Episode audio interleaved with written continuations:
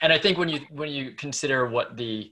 investment is, what the downside is, the downside is really just time and and maybe like a learning experience or a learning experiment, and the upside is a, a huge new growth channel.